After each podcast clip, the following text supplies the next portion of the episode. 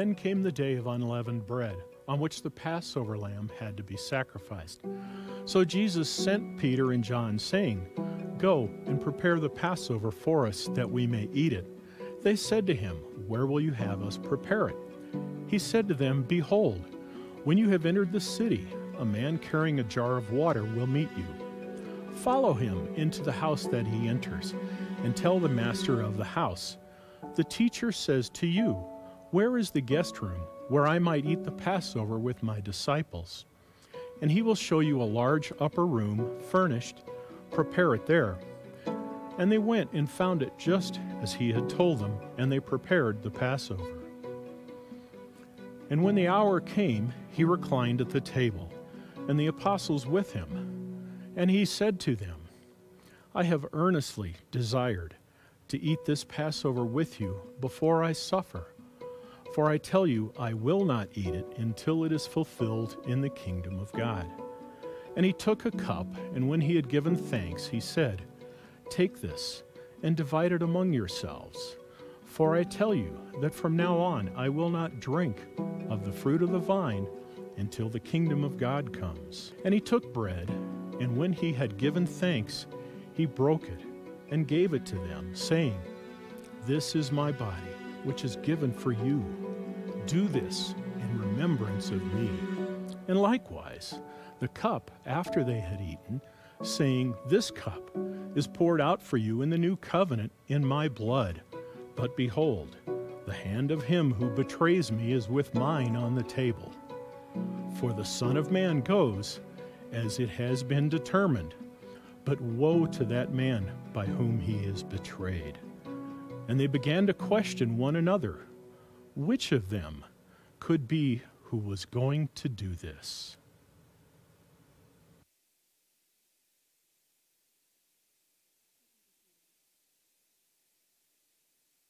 Over three thousand years ago, the Israelite people found themselves in slavery and in bondage. These were the people that God had chosen to bless the world with. These are the people of a promise. And the enemy had set itself up, and there were other nations that aligned themselves with the enemy to destroy this people because they knew the promise, and they knew the promise that these people carried. So the enemy forces were rallied to fight against God's people, but God was faithful. And this, this nation, these people started with a barren elderly couple and had grown into a massive nation. Then other nations feared them, and so they were in slavery. And when the height of the evil forces were at their worst, when evil was reigning and was pressing down on them, and there was war in the cosmic realms, in the realms that we cannot see, for, the, for these people and for this nation, for God's purposes to be fulfilled, when this was at its height and at its worst, God raised up a leader who we call Moses. Moses, he said, "I am choosing you, and you are going to go to this Pharaoh. You are going to go to the leader of these, the pe people that are oppressing my people. You are going to go, and you are going to say, you're going to be my spokesman, and you're going to say, let my people go." And so Moses did, and he stood up before Pharaoh, who had chosen the wrong side. In this cosmic war that was happening, Pharaoh aligned himself with the enemy and with the darkness. And he said, speaking for Yahweh, God of the Israelites, he said, "Let my people go." And Pharaoh said no. In a sense, in essence, he said no and bring it on. He challenged himself to the Yahweh, God of the Israelites, because Pharaoh believed himself to be a god. So he stood up to the Yahweh, God of the, of the Israelites, and said, "Bring it on." And so in, in nine poignant, targeted attacks, God brings judgment upon the gods of Israel, of the of the Pharaoh of the Israel, Egyptian people. One by one, he shows that he is stronger, he is supreme, and all will obey him, and he has control over all of heaven and earth. But Pharaoh refused to listen, and Pharaoh's heart got harder and harder. And Moses went to him and said, "One more time, you have one more chance. God is saying, let my people go. You have one more chance." And Pharaoh dug his heels in even harder and said, "No, bring it on." So in an act of judgment, God declares that all firstborn children would die, whether they were the rulers or whether they were the sons of prisoners. All firstborns would die. But this was a declaration of judgment, uh-huh, but it was also, God also provided a rescue. He said, anyone who takes a lamb and sacrifices that lamb and puts the blood of the lamb on the tops and the sides of their door, that household will be spared. The lamb will die in their place. And instead of a child dying, instead of you dying, the lamb will die. And anyone who chooses obedience and who chooses to trust in the blood of the lamb will be spared and will be rescued. And so that night, death came. And whenever death saw the blood of the lamb, he would pass over that house. And that house was spared. And all in that house could live because a lamb had died. And this was the final straw for Pharaoh. He let the Israelite people go. He said, get out of here. Let them go. This was a defining moment for the Israelite people. For the rest of their identity, this was their identifying moment. This was the, the moment in time where their calendar started at this event. They called it Passover because the death angel had passed over their homes because of the blood of a lamb. So they, this, their calendar year started here, and they would celebrate this, this event and this moment in their history with a meal. And every part of this meal was highly, highly symbolic. And they would, get, generations would gather around the table, and they would tell the story of how God had spared their lives because of a lamb, and he had been faithful to their promises and let them live because of a lamb. And children would ask their parents questions, and the parents would answer them. And they would always recount this moment and this time in their history when Yahweh, their God, their Savior, their rescuer, had provided a plan for them, a way for them to be freed and a way for them to be freedom from their bondage, from slavery forever because of the blood of a lamb.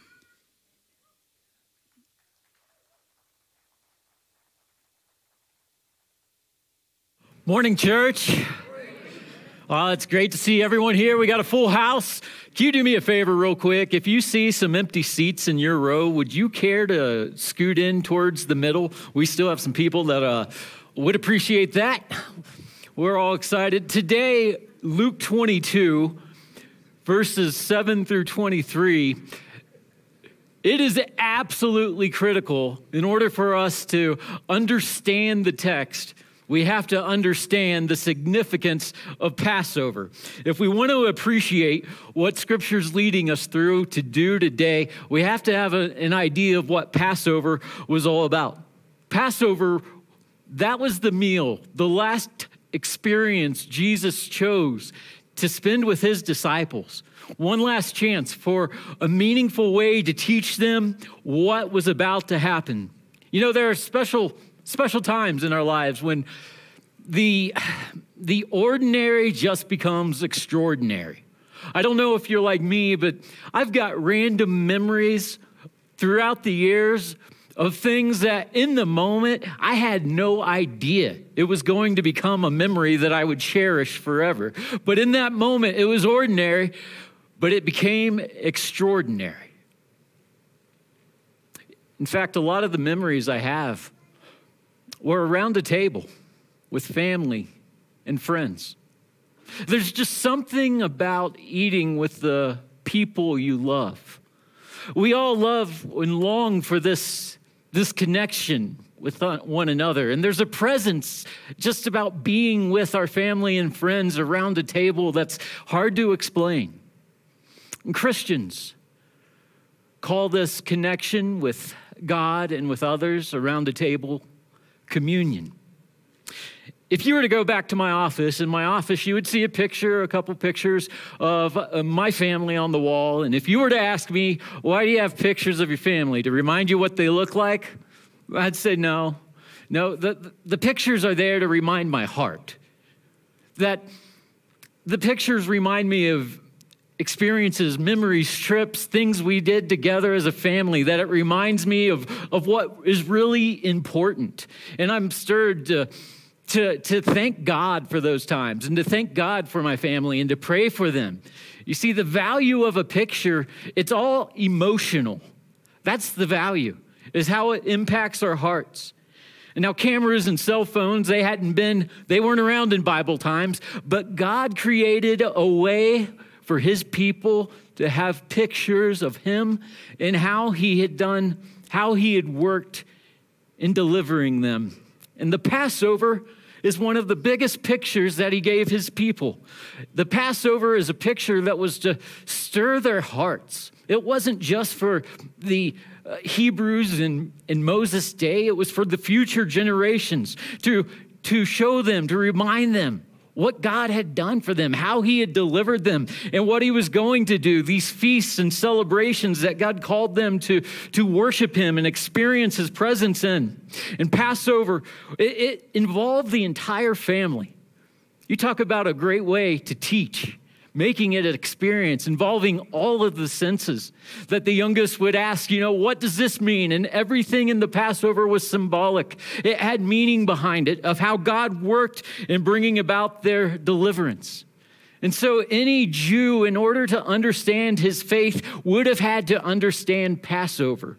And I would say for us today, in order for us to truly understand communion, we have to have some understanding of Passover.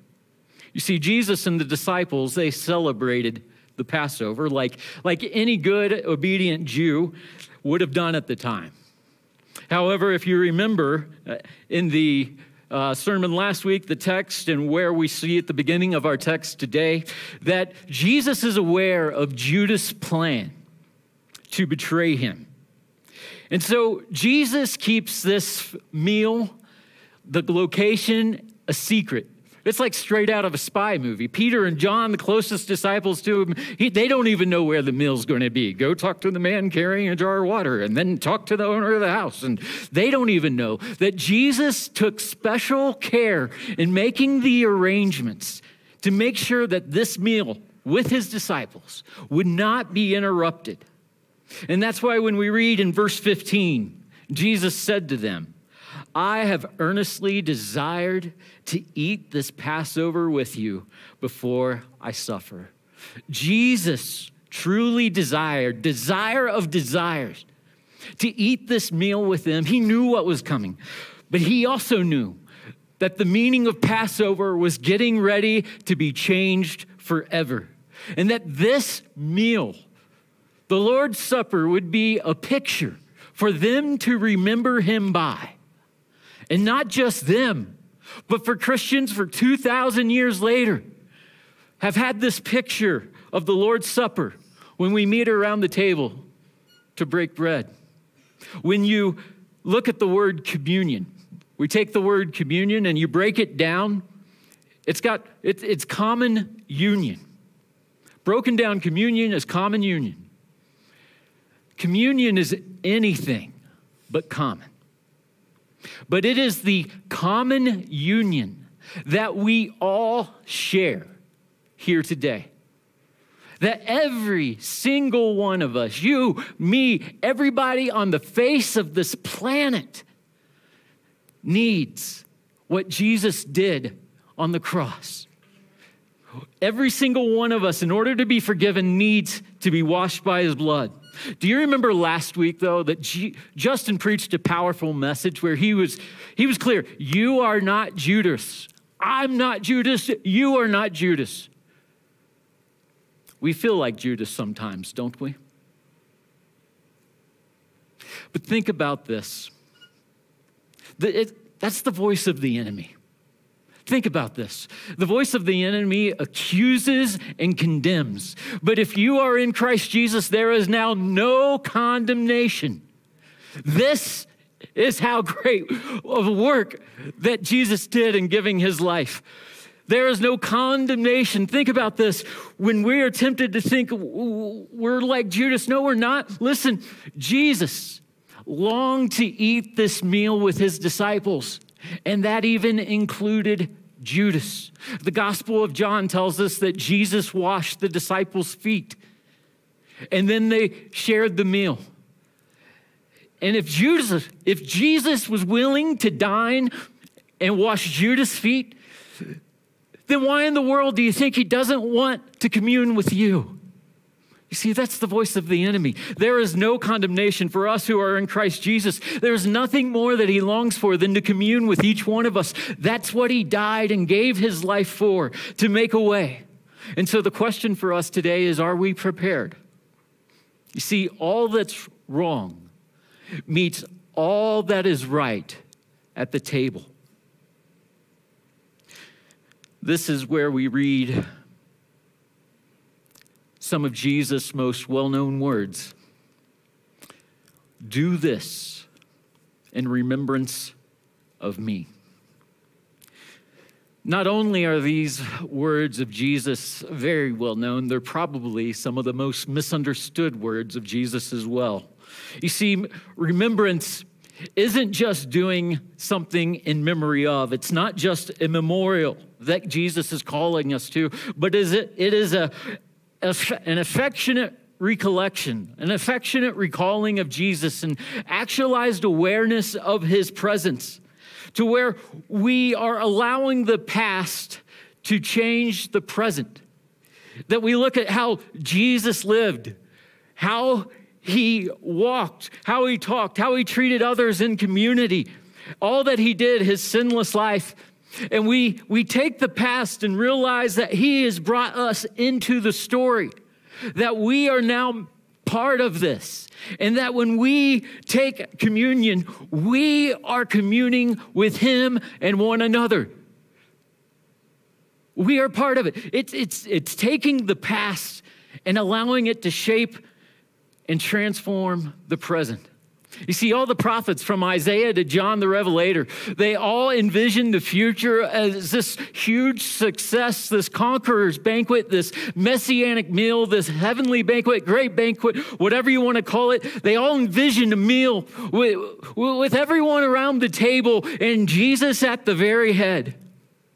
Paul writes to the church at Corinth in First Corinthians eleven that when we take communion, we proclaim the Lord's death until he comes. You see, communion ties together the past, the future, and the present. One person has said that the hardest thing about communion to understand is that it invites us to look time at a different, in a different way.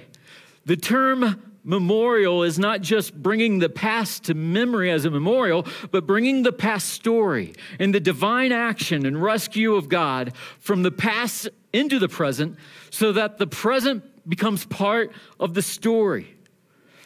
To actualize the past, the future in this present moment and allowing what is ordinary to become extraordinary. All right, I, I don't know. This, this is a clumsy explanation, but I want to do my best. In remembrance of me is not just in memory of, not just recalling Jesus. I explain it like this. I've had the privilege, the, the blessing of coaching my boys in sports teams growing up, and one of my favorite things to do has been to coach them in soccer. And, and I would coach them from when they were, you know, just starting out and learning how to play soccer. And we would go and practice, and I would try to explain to the kids, in soccer, you have positions. And, and a position is where you move on the field. And the whole team, each one of us has a position, and that forms our formation. We need to stay in our position to keep the formation to play the game correctly. We would go over this and over this in practice. You talk about brilliant coaching, man, I was knocking it out of the park. Saturday game day would come, and every week it would be like this. If you've ever seen little kids play soccer, you know exactly what I'm talking about. As soon as the ref blows the whistle and the game starts, every kid on the field, it is like they've never heard about position. They don't know a thing about position. They're just chasing the ball. And so it becomes this one big bob, just blob of kids going up and down the field.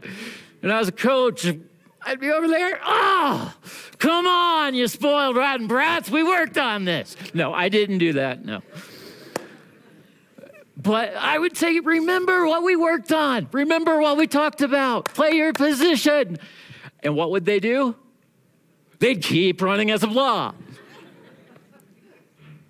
But I would yell, remember, remember.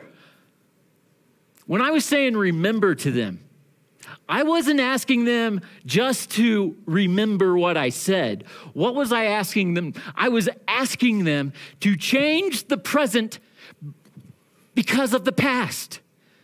By the past, let the past inform the, the present to change it. That's what doing this in remembrance of me is calling us to. To change the present as we focus on him. See, one day we know there is going to be a great banquet that's far better than all we can imagine. But in, until then, the Lord's table is what we have to commune with one another and most importantly with him. You see, meeting around the Lord's table is an invitation to examine ourselves in the light of Jesus. The Lord's table is calling us to, to see ourselves in the story that Jesus is taking the Passover and he's showing that he's starting a new covenant by his blood. The Passover wasn't going to be just about God leading his people out of Pharaoh's land, but delivering his people and the entire world by, the G- by Jesus' sacrifice on the cross. Scripture in First Corinthians eleven warns us not to take the Lord's Supper for granted or to take it in what Scripture calls an, an unworthy manner. In an attempt to not take communion in an unworthy manner. We come to the table after we first examine ourselves, not someone else, ourselves, because he has made us part of his story. All that is good and all that is bad meet at the table. And as we want to make sure that we are honoring the body and blood of Jesus, each of us should first examine ourselves. Three areas I want us to examine this morning. The first is we should check our attitudes. We should check our attitudes. If you notice in Luke twenty-two, Jesus began by taking the bread and the cup. He was, gave thanks, and then he passed to the disciples. And as we put ourselves into this story, are we people of thankfulness? Are we people of joy? Or are we a bunch of grumbling complainers? Down with joyless Christians. We don't need more of that. Man, an attitude of gratitude, an attitude of thanksgiving is what this time is all about. What, what has been your attitude lately? Have you been thankful? Or have you been a complainer? You see, no matter the circumstance, no matter what you're facing, nothing that gets thrown at you, nothing, and I mean nothing, can take away the, the joy and the peace of knowing Jesus. Every time we meet around the Lord's table, we should have an attitude of thanksgiving. This is a cup of thanksgiving, a cup of blessing where we are thankful for the love that we see in Christ Jesus. So are you thankful this morning for him writing you into the story and dying for us on the cross? You see, checking our attitudes will set the tone for communion. As we take the bread and the cup, we can't lose sight of the blessing that it truly is. It's not about just delivering his people out of Egypt, but delivering his people out of bondage. We've all been in Egypt, and I don't mean we've been to the pyramids. I mean spiritual Egypt, where we have been slaves to sin. Anyone who sins is a slave to sin, and sin brings death. But thanks be to God, through Jesus, he sets us free. He has given us deliverance. And so as we take the bread and the cup, we should have an attitude of thankfulness for him and the deliverance he offers. But not just our attitude, what about our actions? We need to check our actions. Jesus shocked the disciples by announcing that the hand of the one that would betray him was right there at the table. All that is right and all that is wrong meet at the table. To share a meal with someone in that day, in that culture, that, that was an act of friendship and loyalty. But to betray one of whom you've eaten with was a terrible thing, let alone to betray the Lord Jesus. However, remember, not just Judas, but the rest of the twelve would shortly bail on Jesus in their confusion and fear. And I pray that none of us today are in danger of bailing on Jesus, but we can't think we're immune to such temptation. I mean, how many of us would have to admit that we betray him by our actions or deny him by our lives? Like Judas, we sell out. Instead of following Jesus, we sell out for something so small. You see, the disciples, they'd missed it. They didn't get it right away. None of the disciples understood what Jesus was doing here. He had told them over and over and over. He had predicted multiple times that he was going to suffer. The Son of Man was going to suffer and be killed, but he would also rise. But the disciples couldn't get it. But there was one guy who did. John the Baptist. Do you remember the messenger that came before Jesus? Do you remember what he said in John one twenty-nine? When he saw Jesus, he said, "Behold, the Lamb of God who takes away the sin of the world." See, John recognized Jesus for who he was, not just a conquering king, but the Lamb of God. For years and years, generations going all the way back to the Exodus, people would slaughter their own lamb in order to have their sins forgiven. But when we meet around the table, we are recognizing that Jesus is the Lamb of God. The perfect lamb. His sacrifice is once and for all. It's not like before. No, he was the perfect sacrifice. Like a lamb without blemish, spotless. He was flawless before God. It, he, so many prophecies you see fulfilled. The high priests, they have a hand in giving Jesus up. Why? Because who offers up the sacrifice? The high priest, right? They offer up Jesus. The other, the, the two criminals that were crucified next to Jesus, their bones were broken, but Jesus wasn't. Coincidence? No, because the lamb's bones couldn't be broken. Do you see? Jesus is the perfect lamb. His sacrifice is good once and for all. The, the, the lambs uh, that were offered in Passover, they could, they could not totally remove sin. They would just roll sin over for a year, and so another year would go by. They'd have to slaughter another lamb and repeat the process year after year. Jesus' sacrifice as the perfect Lamb of God is once and for all, and to remove sin.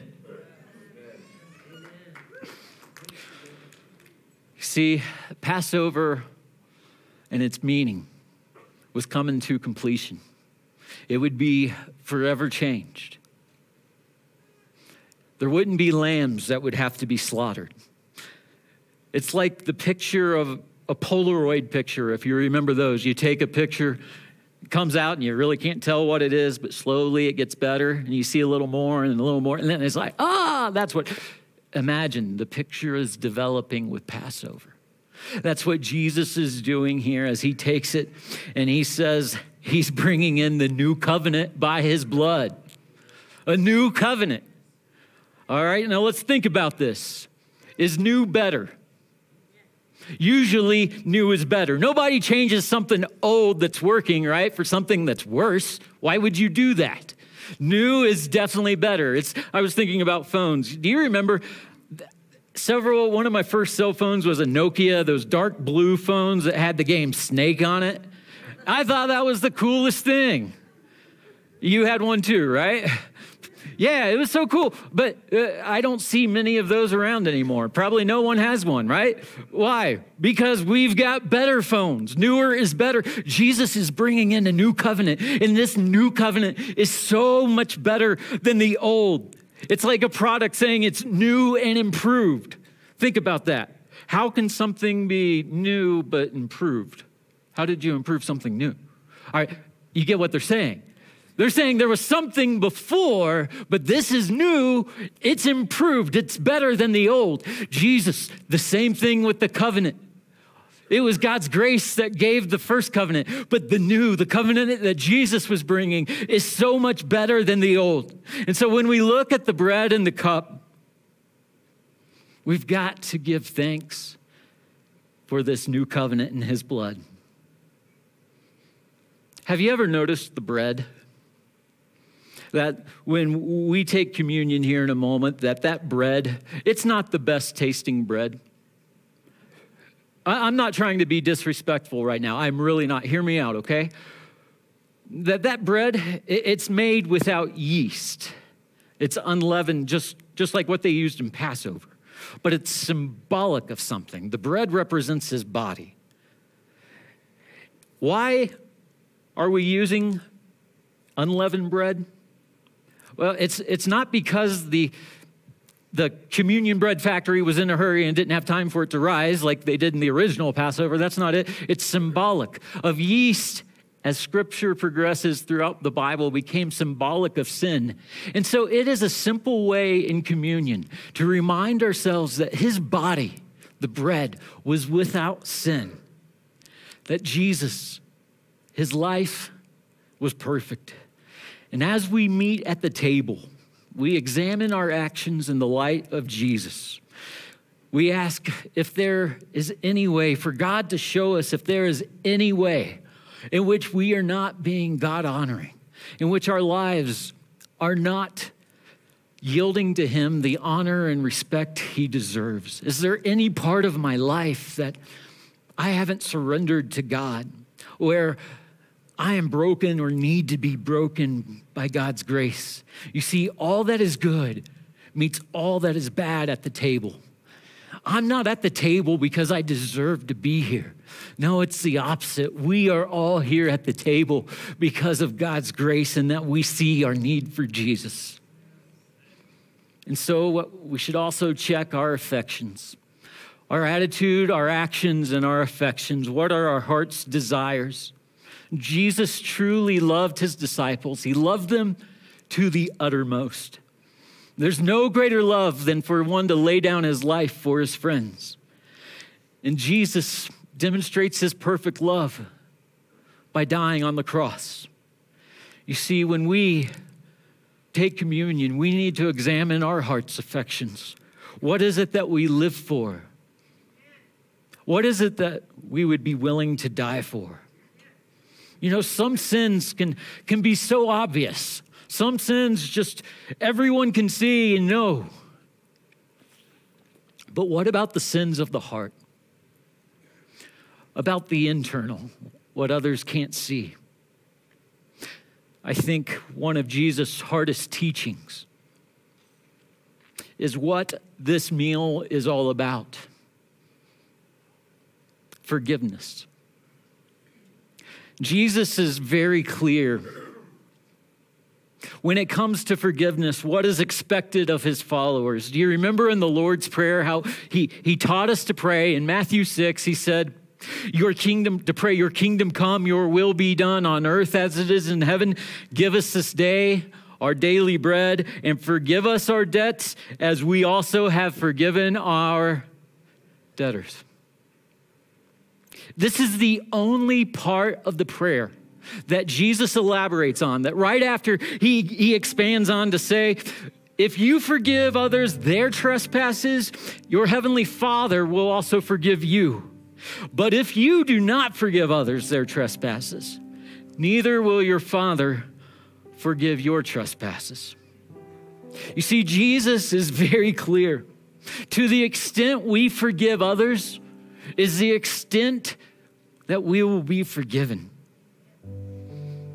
I know right now you think, Chad, you don't know, you don't know the story. You don't know what they've done. And you're right, I don't.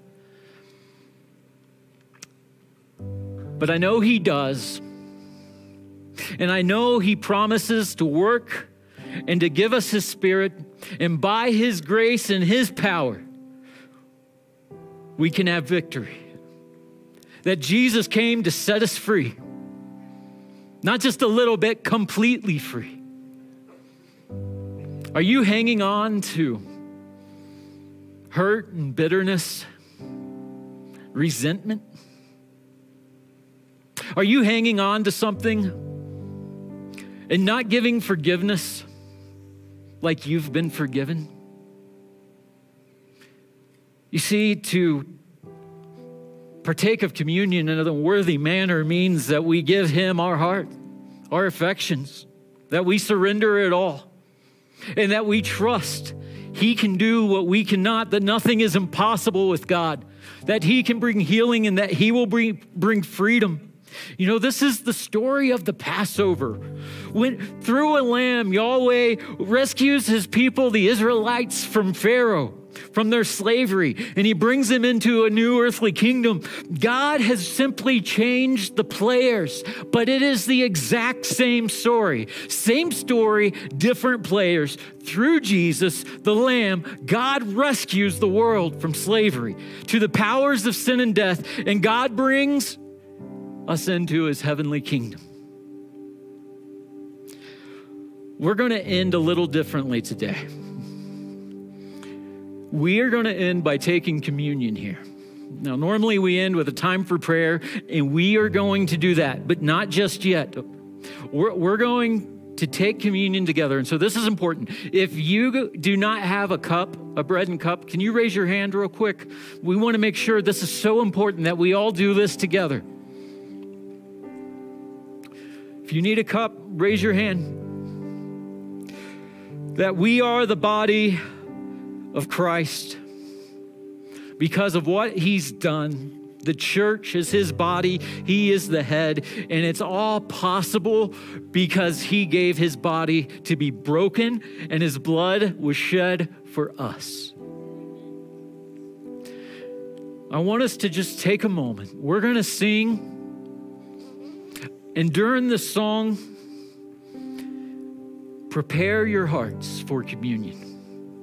I'll come back in a moment and we'll take it together.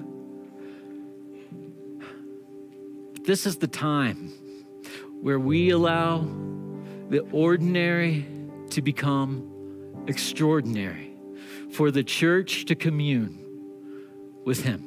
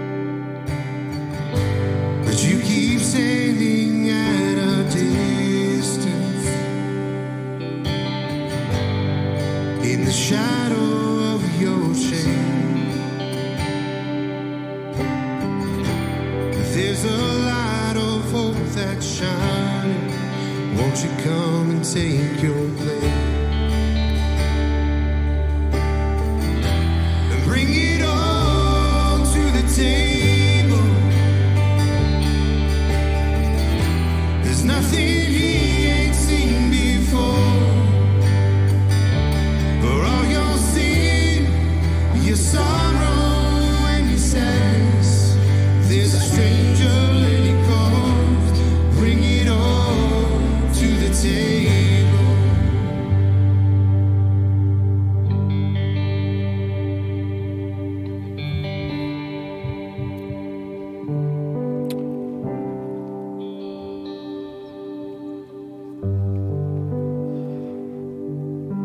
Let's pray.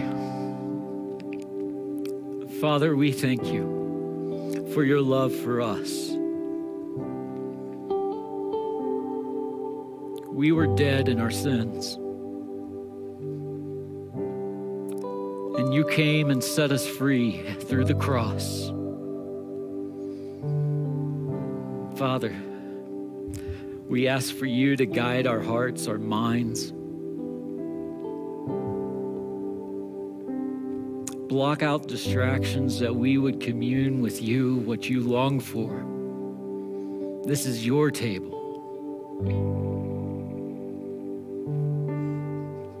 Church, we take the loaf, the bread that represents the body that was broken for us. Take and eat.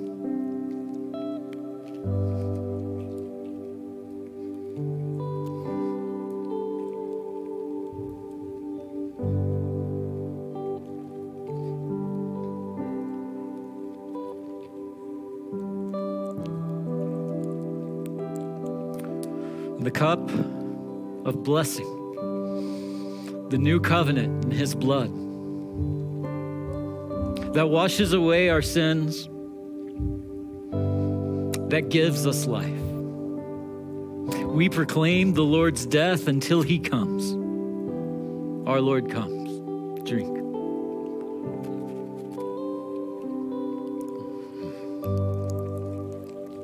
Man.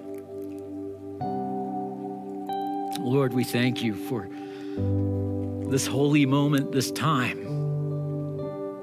Lord, we thank you. We can't even find words, but we trust your Spirit intercedes for us. Lord, we thank you in Jesus' name. All who agree say, amen. You know, as the body of Christ, as the church, we're called to fulfill the law of Christ, which is to bear one another's burdens. We've got some burdens in here.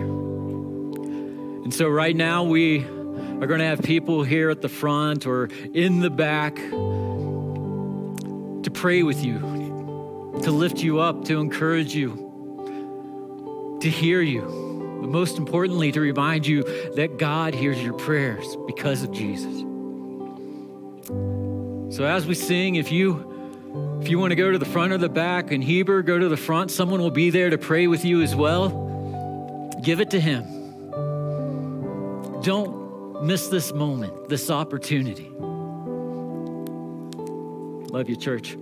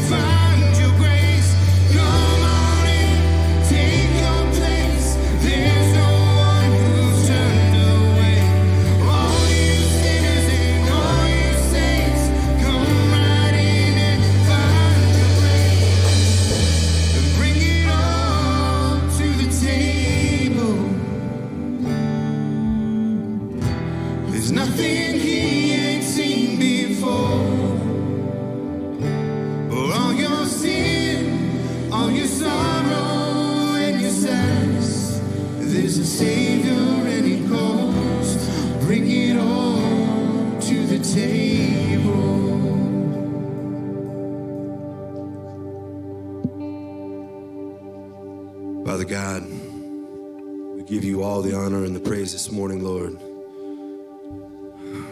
Let us feel your presence as we sit at your feet, Lord. Let us lay it all on the table. The things that we hide from the world, Lord, take them away from us, Lord. Help us to trust you. Help us to sacrifice. Submit to your will, Jesus. It's in your name we pray. Amen. Psalm one thirty-three, one says, "Behold, how good and pleasant it is when brothers dwell in unity." Now, we, of course, know that that means brothers and sisters, right? We have twenty community groups in this church that meet throughout the week. Yeah, applause. twenty community groups, guys. Every week, these common unions, this body comes together to meet on these mountain in mountains in people's homes, to dig deeper into the word, to hold each other accountable, to love on each other, to laugh together, to cry together, and to praise God together. Praise the Lord. That's right. So if you are not in a community group, I want to challenge you guys. You are missing out. You are missing out on an opportunity for relationships that you will carry with you for a really, really long time.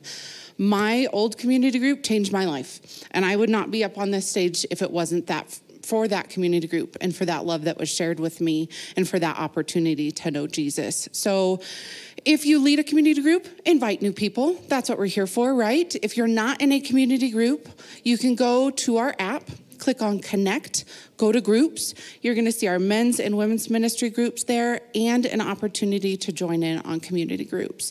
If you're not tech savvy, I want to encourage you, go to the Connect desk. There's a form. You can stick your name on it. It'll come to me. I will reach out for you. I want to encourage you guys, join in community. You, it will change your life. I promise. It's going to change your life. God's going to change your life in a community group. And I want to challenge all of you. If you're not in one, let's get in one. Um, amen.